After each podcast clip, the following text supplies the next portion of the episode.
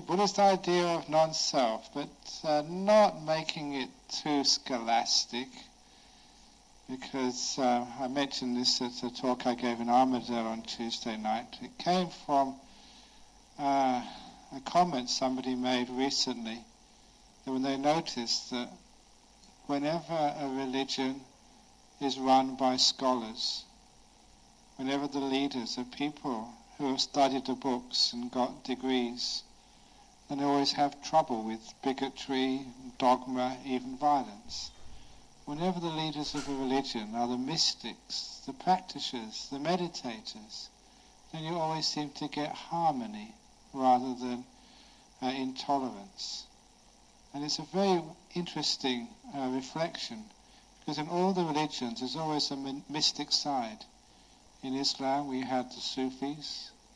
In uh, Christianity, you had the Gnostics. In uh, obviously Buddhism, it's actually very hard to find the scholars, although we still have a few scholars around, but they're mostly the meditators. In uh, even Judaism, you had the, uh, the Jewish saints. And in every religion, it seems to be that where you have the leaders are the practitioners, the ones who aren't so um, limited to the words in the books and the dogmas. And instead you have practitioners. There you have leaders who can speak from the heart rather than from the books. And then you seem to end all the trouble in the world. So the talk this evening is not going to be just from the books. It's also going to be from the heart and what it really means about you know, the non-self idea.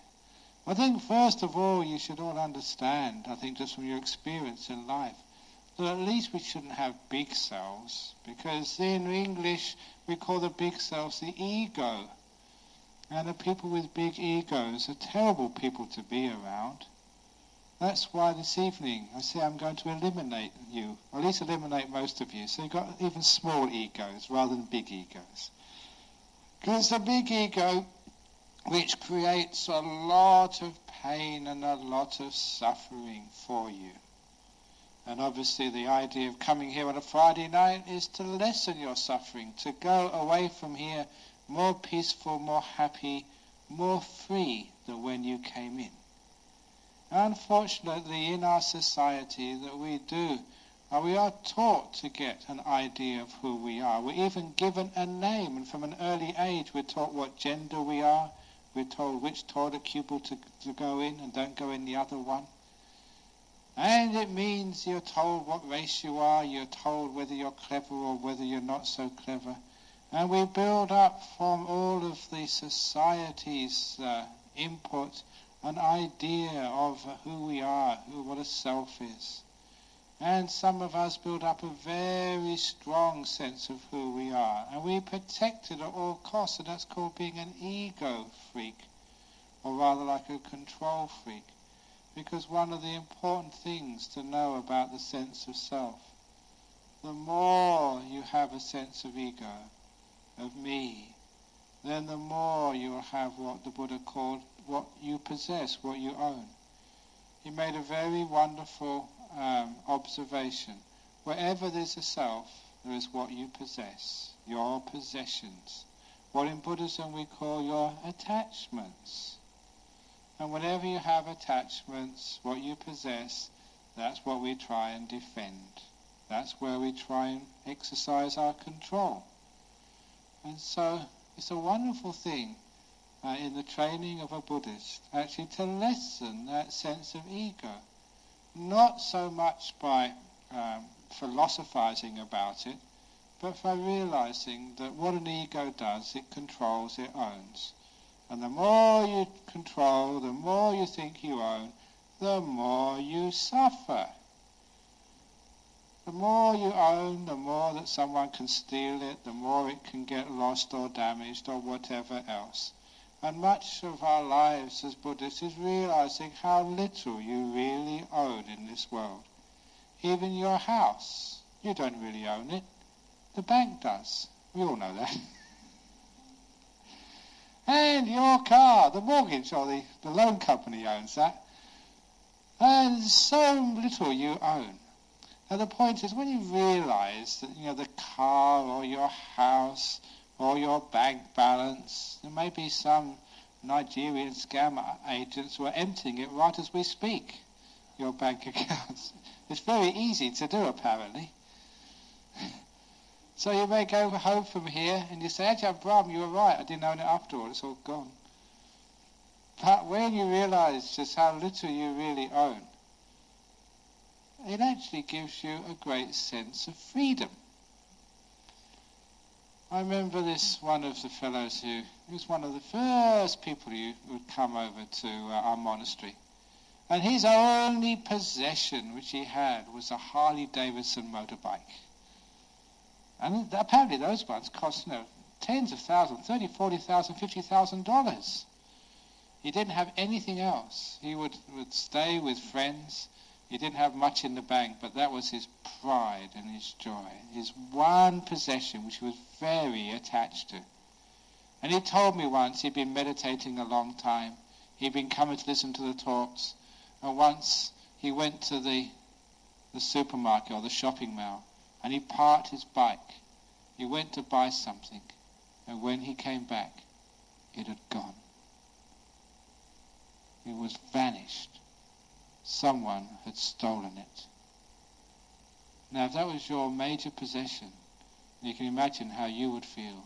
But he was so proud of himself because he'd been practicing this Buddhism and meditation for so long that when he saw the, the bay where his uh, motorbike was completely empty, he didn't get angry. He said, oh, well, it wasn't mine anyway. It's just impermanence. It's just material things. You don't own anything anyway. You can't take it with you. You're not allowed to have motorbikes up in heaven, so what can you do with it? it makes too much noise. Disturbs other people. so he was very proud of himself. He actually could actually let it go. He realized he wasn't that attached after all. I remember he wrote to me afterwards. He said, that as soon as I saw it was gone, I just could let it go. And it was only after he let it go he realized he was on the wrong level of the car park. and it's actually, his motorbike was still there.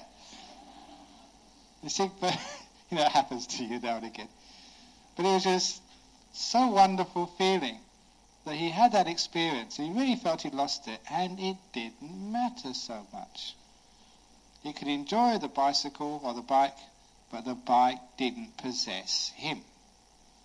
There's a wonderful thing that when we can do that with our physical possessions, we realize that, you know, we can just, oh, they're very nice to have, but if they disappear, we don't need to allow it to spoil our happiness. Our happiness is much more important. Isn't it the case you have these possessions to create happiness and peace for you?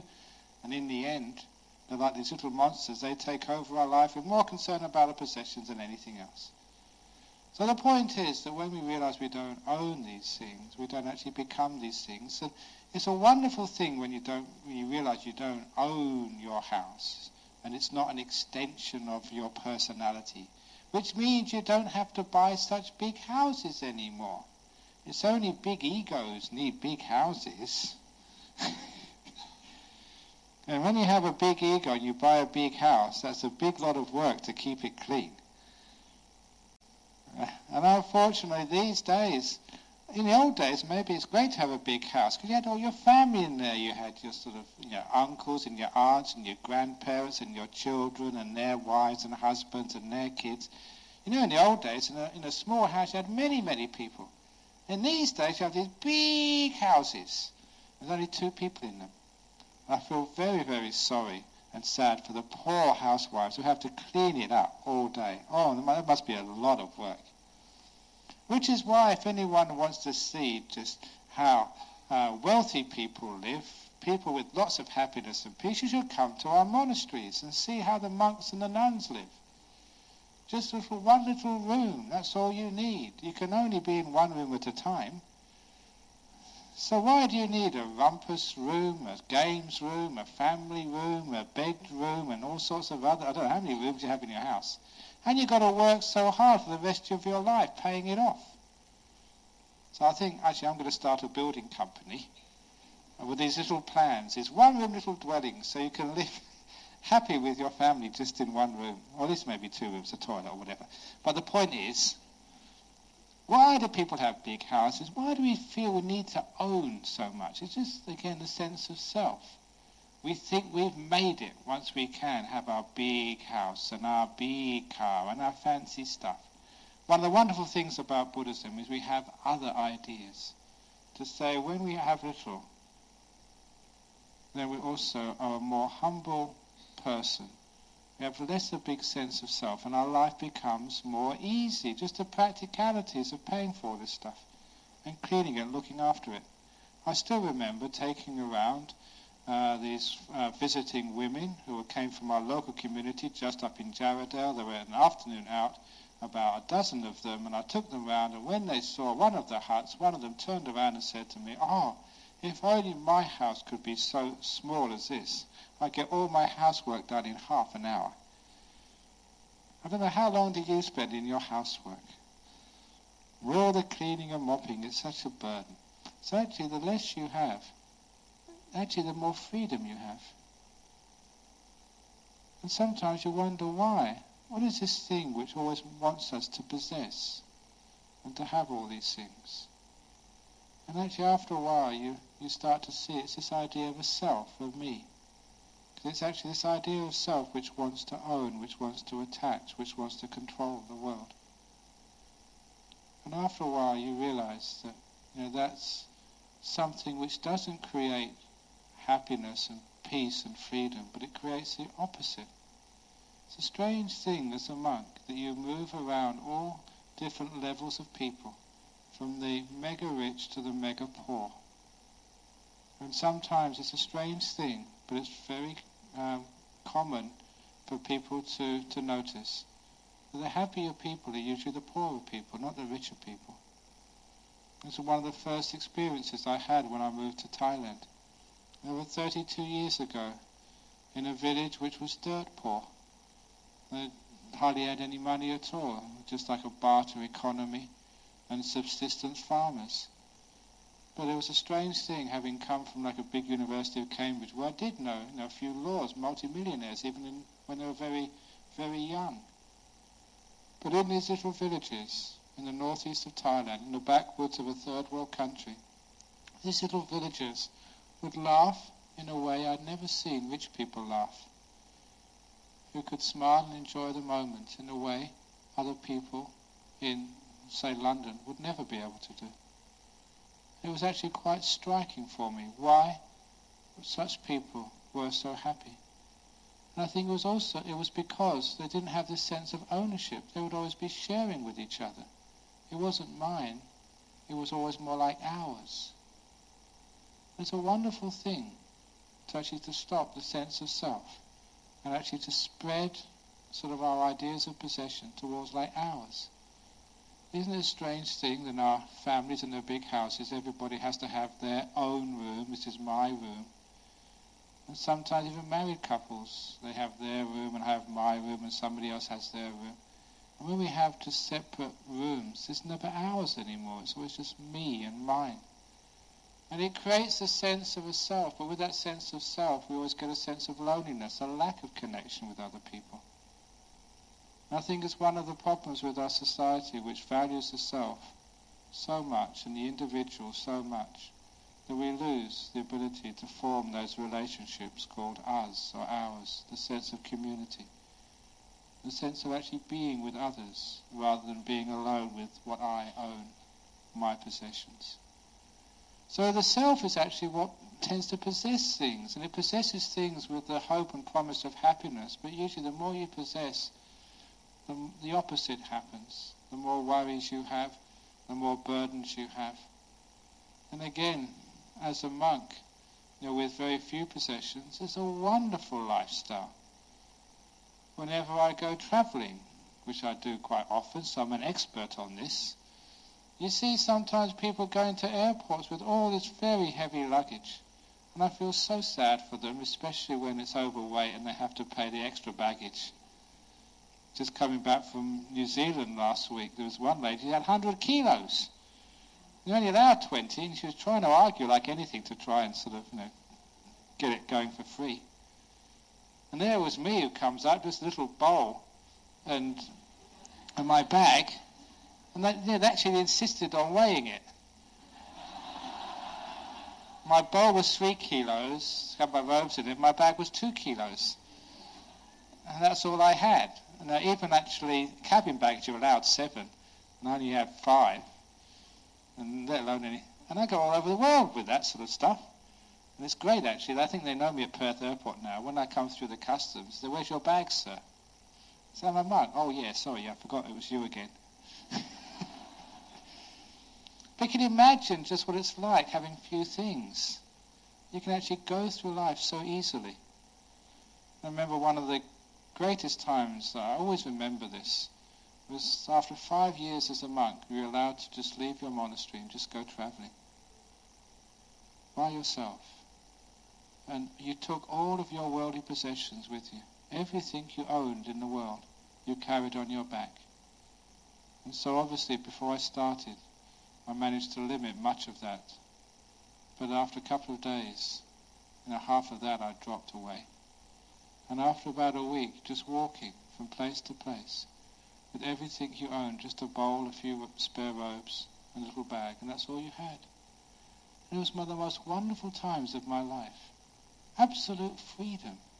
I could get to any crossroads. I could turn left, right, go straight ahead, or go backwards. I was completely free.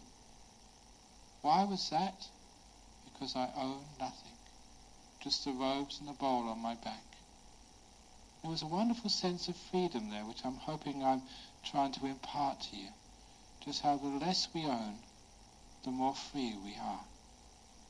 Now these days people say, well, you can't talk these days, Ajahn Brahm. Look at your country estate at Serpentine. Look at your your compound in town, one acre of all these buildings I've got here, which I can roam around in at night. You, you, you've got a townhouse and a country estate. but the point is that you don't own these things. You can make use of them and enjoy them, but you don't own them. And that's the most important thing with your possessions. To realize you can enjoy them. You can enjoy your house, you can enjoy your car, you can enjoy your money, your wealth, but Never think that you own them, that they are you. And that's really what you are. You know that how it is sometimes. Some people are very, very wealthy and they're just, they're just so proud. They've got such big egos. They're terrible people to be around. And because they're so terrible to be around, they think how great they are, that they have got no friends because no one likes such people.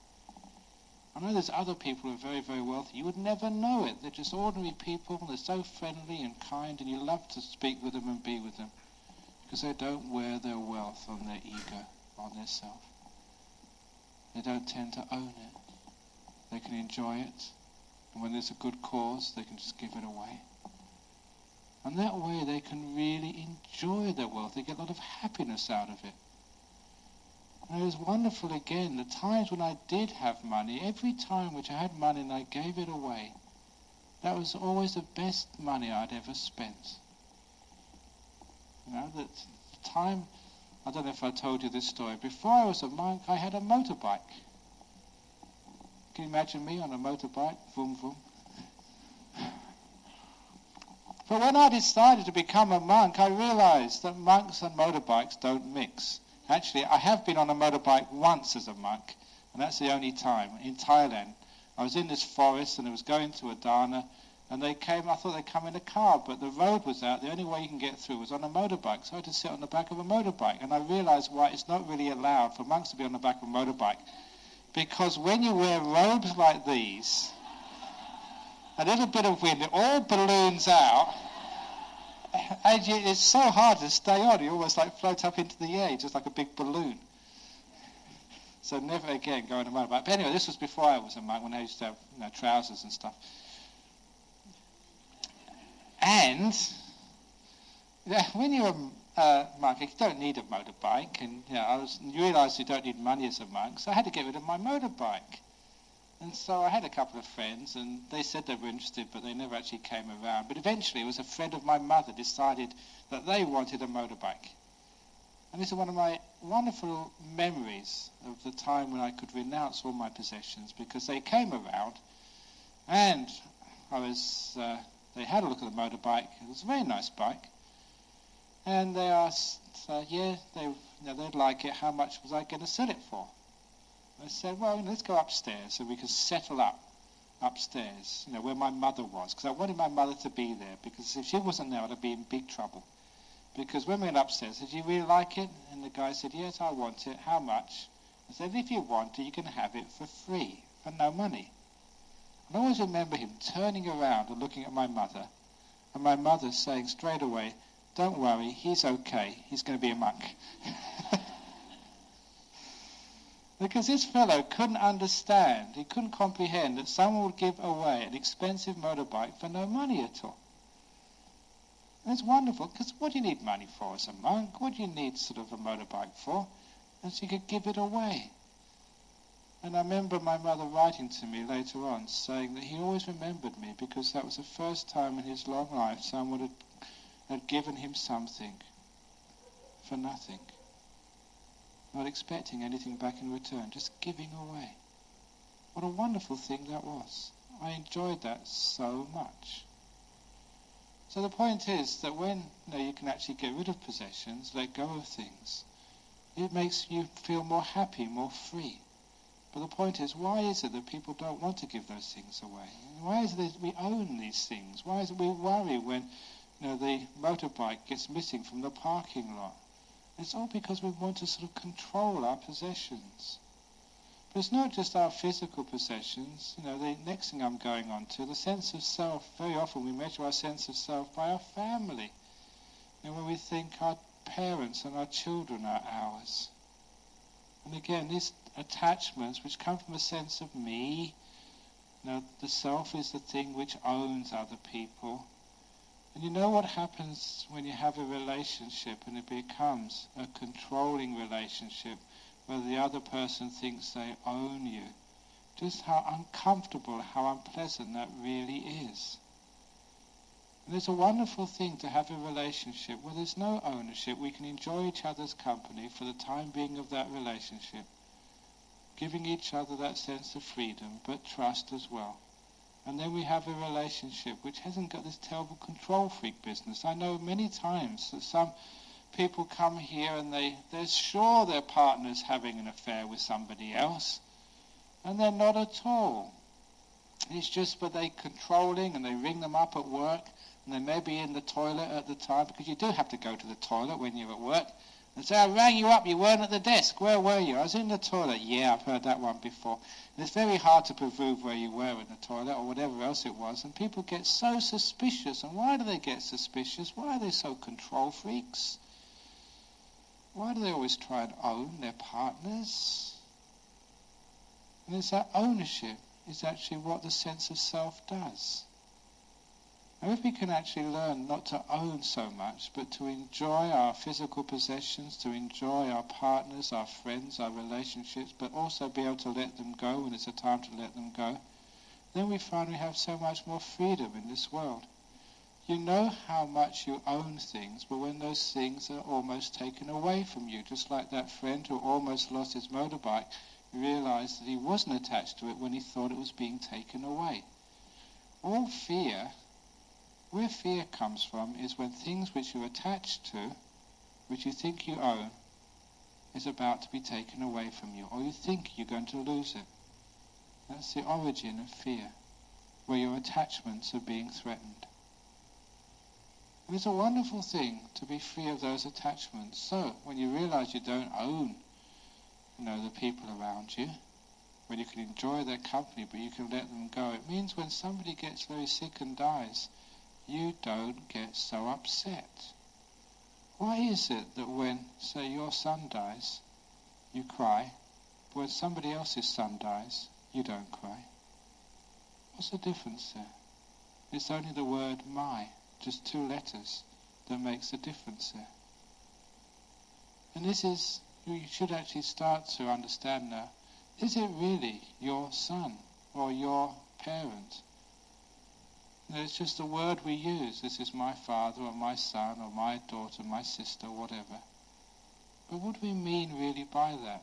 For anyone who's ever had a child, you know this being comes into your womb and comes out a few months later, and you don't know where they've come from. And you know that's somebody completely different than you. It's not the sum of the father and the mother, it's somebody completely different. Their personality, their character are not the same. And we know as Buddhists, they come from previous lives. We don't know where they come from. That's one of the dangers of giving birth. You don't know what you're giving birth to. it can come from anywhere.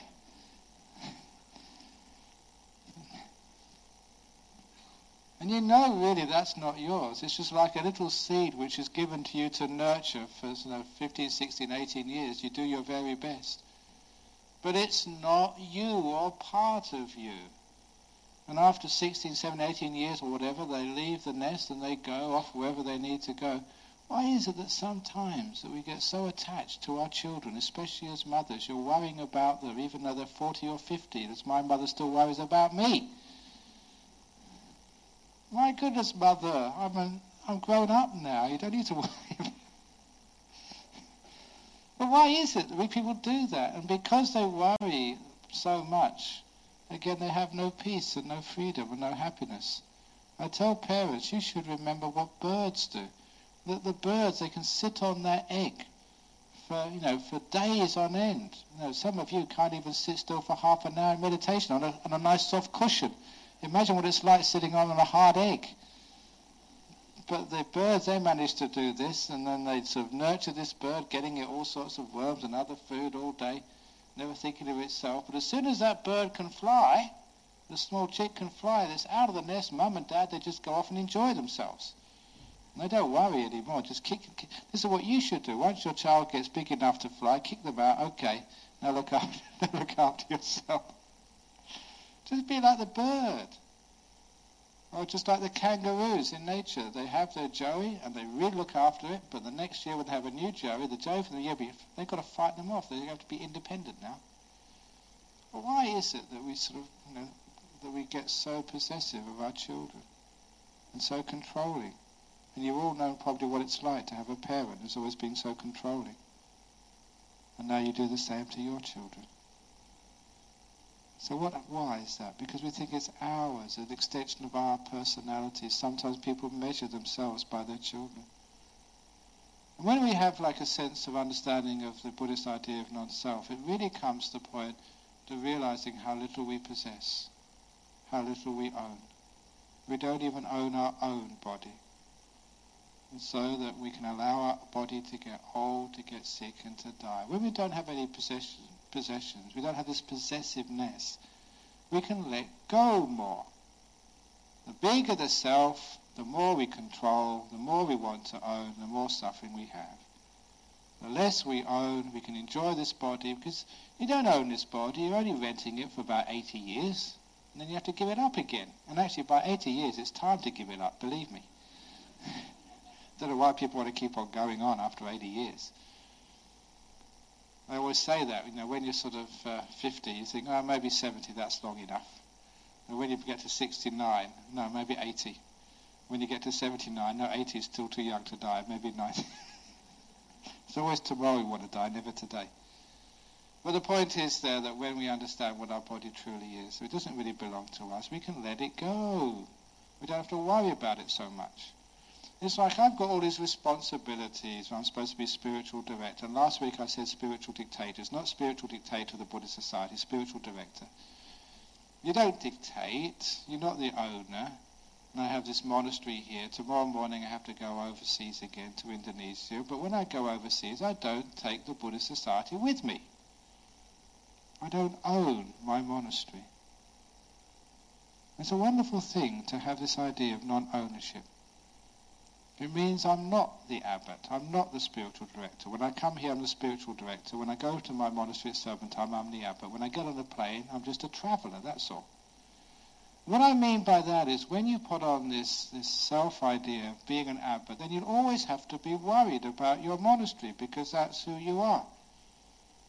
If you're a spiritual director of a Buddhist Society of West Australia, you always have to be worried about it. If you're the president of the Buddhist Society, you always have to be worried about it. But when you can actually do your job and then afterwards let it go, then you find you are free. You're not measuring yourself by any of these responsibilities and duties which you have. When you don't carry around your uh, job titles and job descriptions, it's amazing just how you can be free. The less self you have, the less you worry, and the more free you are. You can let things go more and more and more. And when you do let things go more and more and more, you find again a little bit of fear comes up. It's the fear of you losing the old identity which you once thought you had. That you were the CEO, or the, you were the owner of your business, or you were the head of your family, or you were the mother, or you were whatever else it was, which you define yourself. So when we do the investigation into non-self in Buddhism, instead of using it philosophically and saying, you know, what is this soul or self business? We know the self by what it does, by what it owns. And the less you own, the less you are an individual, and the more you can merge with others. Just like indigenous peoples never had any idea of like ownership of personal property. They had the idea of communal ownership, to share everything. It's only the later generations of so-called civilized people had this idea of personal ownership with all the stress which that entails. Isn't it a wonderful thing that we can make use of these things, but never thinking that they are ours, or they make this being called me up?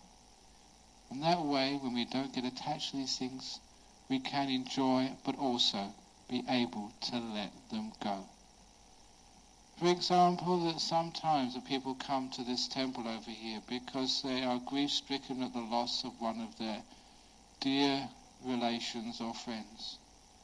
Why do people grieve when somebody dies? It's all because it's almost like part of them has died. It's their ownership, their sense of building up a self with this person. And now when that person is gone, it's as if part of them has died. We're measuring ourselves by the people we love. We're measuring ourselves by our children, by our friends. And that's why we suffer. We could only realize that these people, they weren't really ours, they were our friends. They come and they leave our lives. That's the nature. Whatever arises and comes into our lives as friends must one day leave. That's the law of nature, of impermanence. We can only realize that from the very start, that all of our relationships are temporary. We don't own that person. One day they will leave us. As the Buddha once said, all that is mine, beloved and pleasing, will one day become separated from us. At first that might make you afraid. But when you go deeper into that, it brings you a lot of peace and freedom. It's the same as the meditation mantra, which we've been teaching for many years now. When people on retreats use a mantra along with, say, your breath to try and focus your mind, but some of those mantras have inherent meaning. And one of the mantras we use with great success is when you're breathing in, you recite to yourself, I will die. As you breathe out, that's for sure. I will die, that's for sure. I will die, that's for sure. And it's not that Buddhists are weird. It's actually, it works. So you can try that, reciting that to yourself again and again and again. Because the reason why that works and creates a lot of peace, because you know it's true. But number two, once you remember that, you think, what am I worried about so much, about all these things? I will die, that's for sure. If you can't pay your bills, I'm going to die soon anyway. What the heck? Somebody else's problem. or whatever else happens to you in life, I will die, that's for sure. Isn't that a wonderful sense of freedom? At last, you can finish all your work. At last, all the dishes, you don't care whether they get washed or not anymore. You're dead. So it's a wonderful sense of freedom. Why does it give a sense of freedom? It's because it's a truth which tells you just how little you own in life.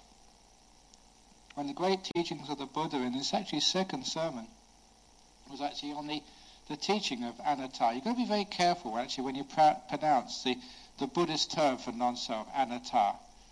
Because I know that there was this Western monk who once, in England, he pronounced it anatta or anatta. And he was talking to this English lady and said, you know, you're a nutter. and uh, nutter is like, you know, someone who's crazy.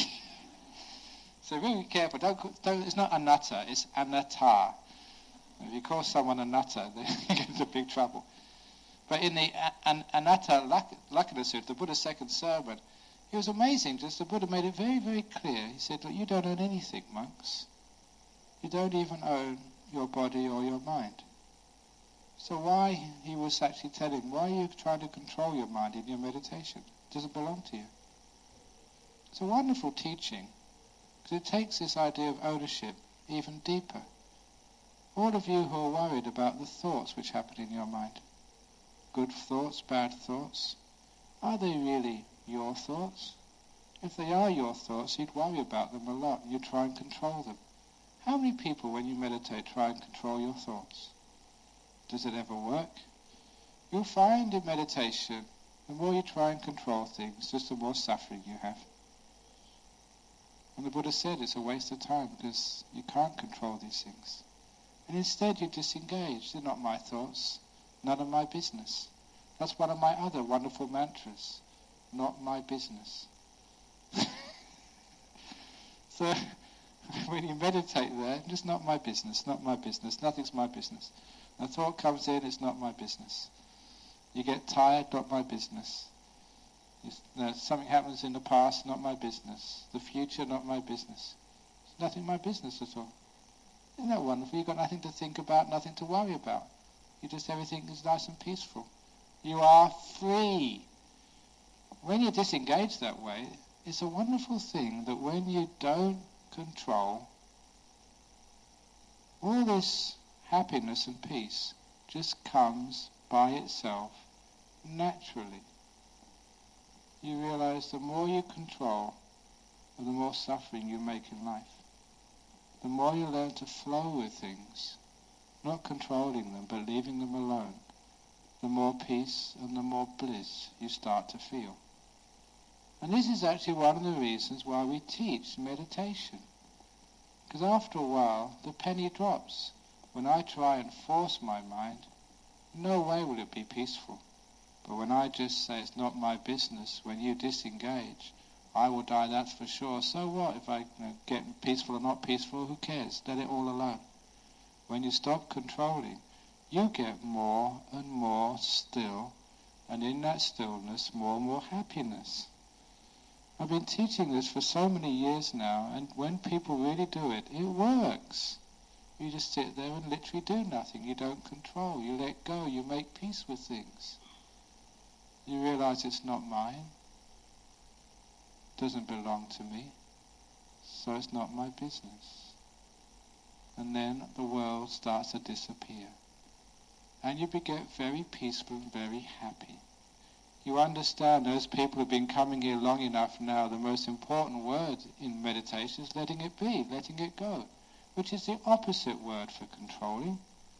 And this is one of the reasons why people meditate, because when they meditate, they do get very peaceful and it's very happy and enjoyable meditating.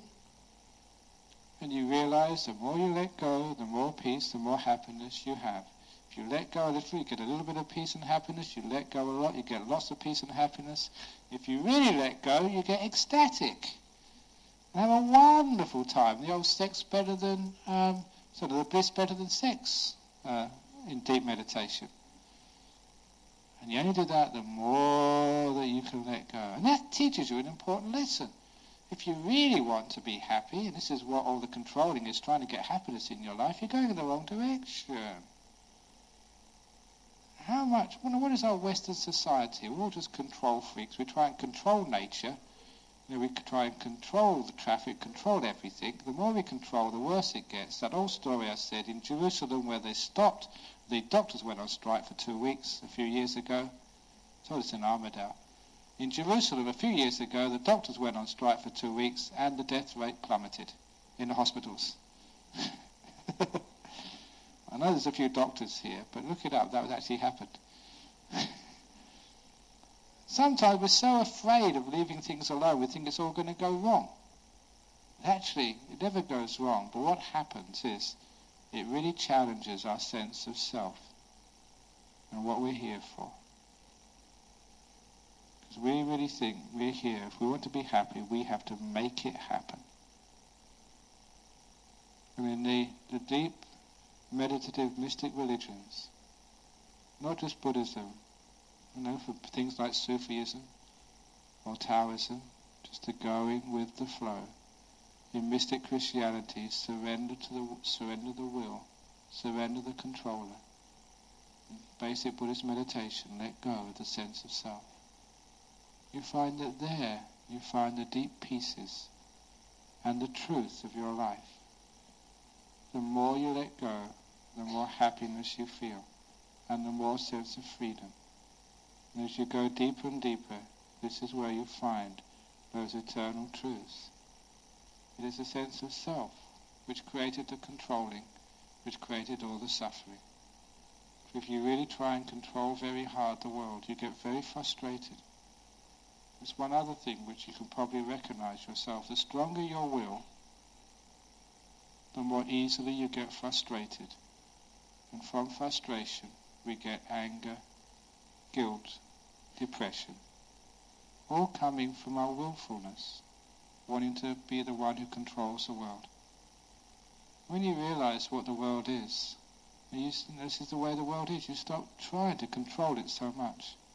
You understand this is the nature of the world. People die, what do you expect? Sometimes people get upset when people die young. But there was a story which I was told as a young monk, which actually shows you how to accept the death of young people. This was a story where a monk was staying in a in a hut in the jungles, and uh, in those days the huts were just made out of bamboo and thatch. There was a big storm one night. Trees started coming down, being uprooted, and the monk was so afraid because if one tree or even a big branch fell on his hut, there was no protection there. It was just made out of bamboo and thatch. And if a tree fell on him, he'd either sort of break bones, maybe even be killed. If he broke bones, there was no person to crawl to, so he would probably die an agonizing death. It was such a dangerous situation, he didn't sleep all night. And during the storm, he heard many trees come crashing down, must have been very close to his hut. So in the morning, when the storm stopped, he went outside his hut to look around and see what the damage was. He'd survived. And sure enough, he saw some trees and big branches that just missed his hut. But then something else took his attention, which was more important than the big branches and trees which had been uprooted. He looked on the leaves on the forest floor, the ones which had been torn off the tree by the storm and he'd noticed, as you would expect, most of the leaves which had been torn off the tree and lay dead on the ground were the old brown leaves. Leaves which had lived a full span of days on the tree. But amongst those brown leaves there were a few yellow leaves. Amongst the yellow leaves some green leaves, and some of those green leaves were so bright green he realized they could have only sprouted the day before. They too lay dead on the forest floor because of the storm. He got what we call in Buddhism an insight, an understanding about the truth which applies to all aspects of nature, including human nature. We looked up on the trees to see what leaves were left. And as you would expect, most of the leaves still on the trees were the green leaves. But amongst those green leaves were a few yellow leaves, and there were even a few curly old brown leaves still hanging on to the twigs of the tree, even though young green leaves lay dead on the ground. He realized the simile of nature when the storms of diseases, accidents, suicides, or deaths go through our community, you'd expect them mostly to take the old curly brown leaves. But even though that's usually what they take, they always take a few young green leaves as well. And there's nothing wrong. It's not a fault of nature that the young green leaves just sprouted the day before get torn off the tree of life. It's just nature, that's all. In the same way that sometimes young children die. Whereas other curly brown leaves, and I see quite a few curly old brown leaves in front of me over here. Still hanging on year after year after year. Well, young children die. Say, why? Does it mean something gone wrong? No, this is nature.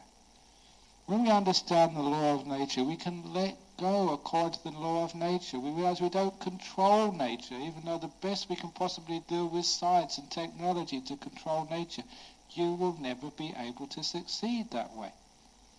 And you really want to succeed. It's very expensive to stop the aging process, especially with Botox and other stuff. There's a lot of pain and suffering. Why do you want to do that? So it's much better to actually understand the law of nature and learn to let go into the laws of nature. To realize one can't control nature, one has to let nature be, to accept the world rather than always fighting it all the time. And here I mean sort of accepting old age and death, realizing this body is only ours for a short, short time, realizing we can't control very little in this world. And when we stop trying to control it, then we can let go much more. When we let go much more, we can be more at peace. Sometimes it's challenging us because the more we let go, it's as if we're disappearing.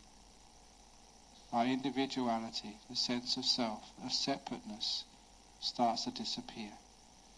But you try that, and it's not such a bad thing after all. The more we disappear, the more we can be with others.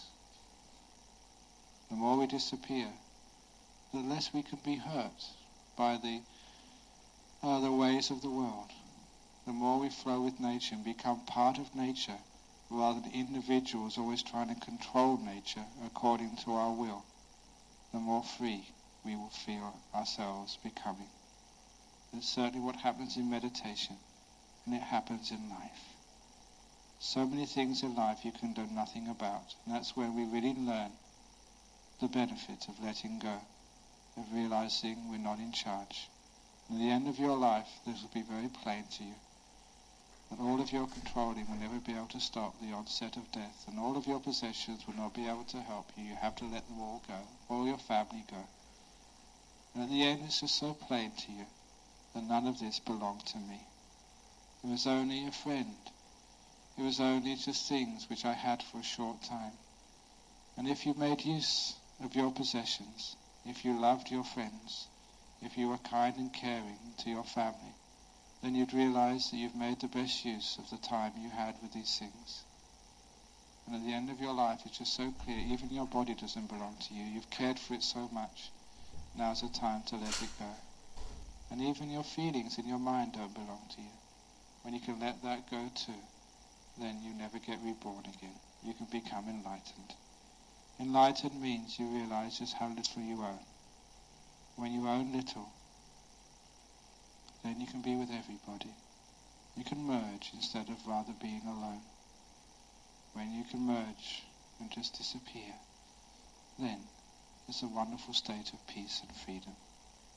So that the idea of self is what actually stops us being free. It doesn't actually create freedom, it creates more turmoil. And as I mentioned at the very beginning, it's the ones who have the big egos who want to control and control the whole world, create all the problems for other people. And you know, sometimes religious leaders try and control others. When they try and control others and convert others and make this world all the, you know, their sect or their religion. You can see the problem that has. All come from these huge egos, control freaks. The ones who really understand what religion truly is. They don't try and control at all. That's why you can be free and be at ease with others. The more you get eliminated, say as a Buddhist, the more you can have friends who are Christians or Muslims or whatever it's a wonderful thing actually to see just the way that Buddhists can go to churches or mosques, other places, and be friends with others. Why is that? Because we can let go more and more and more. The more you can let go of your individuality, the more you can merge with others. and find friendship with others. If I was a Buddhist with a capital B, I could never feel at ease with a Christian with a capital C. But when you can let go of all of these ideas and descriptions, then why can't you be at ease with other people? The more you eliminate the sense of identity and self, the more you can be at ease with others. So the Buddhist teaching of non-self is not just a simple teaching, but it goes to the very depth of how to be free, how to be at ease, and how to get happiness, how you can enjoy life without possessing life, how you can have friends without attachments, and how you can enjoy your time on this earth according to nature, but understanding the rules of nature. You never belong to me. Now's the time to give it all up. And you can let it all go and finally be free. So the teaching of self or non-self is always realizing just how little you own. Every time you have pain and suffering, a death of a loved one, a disappointment in life, it just shows you just how out of control life is. So whenever you get an anger, ill will, that's just complaining about life. So we have to get real and accept life for what it is, just like the leaves on a tree, to be able to allow them to fall. And all of your controlling won't make that life different. All of your controlling and screaming just makes you suffer more. So where we can learn to be more at peace with life, because we don't try and control it so much, then can have more happiness and freedom in life. Please realize how little you own. And that's the story tonight about non-self. Okay, has anyone here got, hope you're all eliminated now. has anyone got any questions about this evening's talk, about how to eliminate all of your sense of self?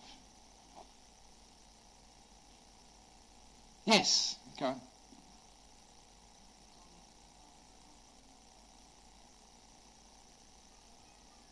What is meant by building up the self-concept of young people? I think I don't know whether that's really sort of a good ideal, because I think it's much more important that uh, young people learn the sense of togetherness, of friendships, of communities, rather than individuality. I know you're a school teacher. I've mentioned this before. I always thought, even as a school teacher myself, school is so competitive, and kids are individuals, and they're competing against each other, you know, for the best marks, and even to get to university, get the best places afterwards. That's a terrible thing to have for kids. And because there is so much competition, it means they are individuals when they go out into society. They find it very difficult actually to live and form relationships with you know, other genders. You know, many marriages sort of, uh, or relationships, they don't last. Why is that? Because we never really learned at school how to work with other people. So it's more important, I think, to have a sense of like community rather than a sense of individual, rather than a sense of self, a sense of us rather than a sense of me. And you say, what I thought of uh, in a school to be able to affect that is to have maybe 40% of the marks at the end of the year averaged over the whole class, 60% the personal score, and 40% the whole average. So it's in every child's interest, especially the bright children, to go out and help the the weaker children because they get something out of it. So it actually fosters a sense of working together. Because as you know, whether it's in the, even in the staff room at a school, sometimes there's too much uh, individuals fighting each other for the promotion or whatever. And in the staff room, in a monastery, in an office, we have to learn how to cooperate, not just to compete. So I think it'd be great if some children learn more how to, uh, the relationships together. Not just me, but us. We're in this together. I think that you know, indigenous societies, they'd always have, you know, they wouldn't think of themselves as selves or individuals, but they would be the family, or they'd be the, the tribe, or the village, or whatever. And they wouldn't have a personal identity. I saw that certainly in Thailand because the village was the identity. No, they weren't so much an individual, they were a part of a whole. Does that make sense?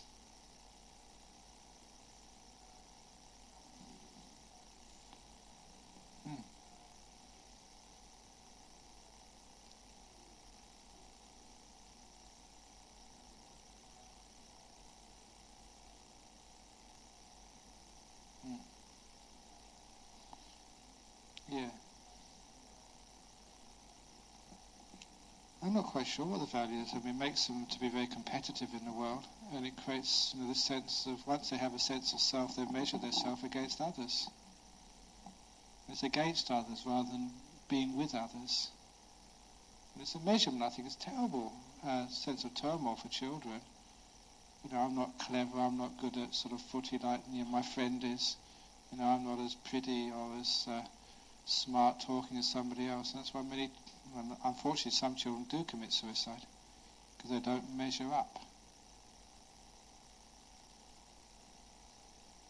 Yeah, I think so. It makes a lot of sense to me. Instead of having this, this big emphasis on the self, on me, more on us, so we can actually form relationships and measure ourselves by a relationship, rather than just being just very, very alone. I think many of you notice that in your life. Sometimes you feel so alone. Why is that? Because we have been built up this idea of a self. And whatever self you build up is never good enough. It's amazing sometimes you talk with successful people and they think, no, you know, I'm not good enough. It's very easy for, even as a monk sometimes, you know, think, oh, I didn't give a good talk tonight.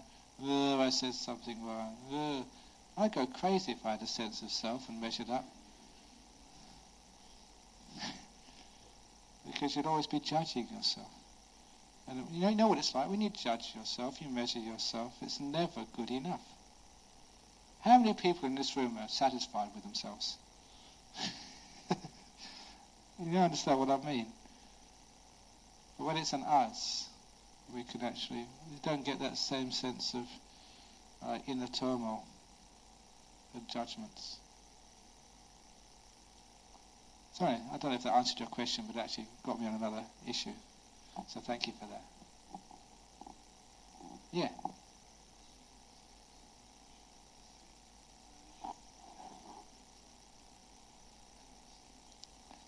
Okay. I distinguish between the two as like using the word ownership and just like renting. Because you know, when you rent an apartment, and when you own an apartment, sort of is a different ball game. And I think that the idea of renting, of actually you know, having responsibility for something temporarily, is much closer to the, the truth of, of our lives. When we have an ownership, you know, we forget that this is only a temporary possession. We think it's ours. And it's that which causes the attachments. That is, you know, that's a chain which binds us to know our possessions. Even if you realize you only have these things for a short time 20, 30, 40, 50 years then you're old enough to know how fast time goes. And the years have gone down very, very fast. So, now we have to give all these things up eventually. So, just enjoy them. But don't attach to them and don't be possessed by them. Know, why do you have these things anyway? To worry about? Do you have these things you know, to, to make use of? For your enjoyment, the enjoyment of your family, enjoyment of others.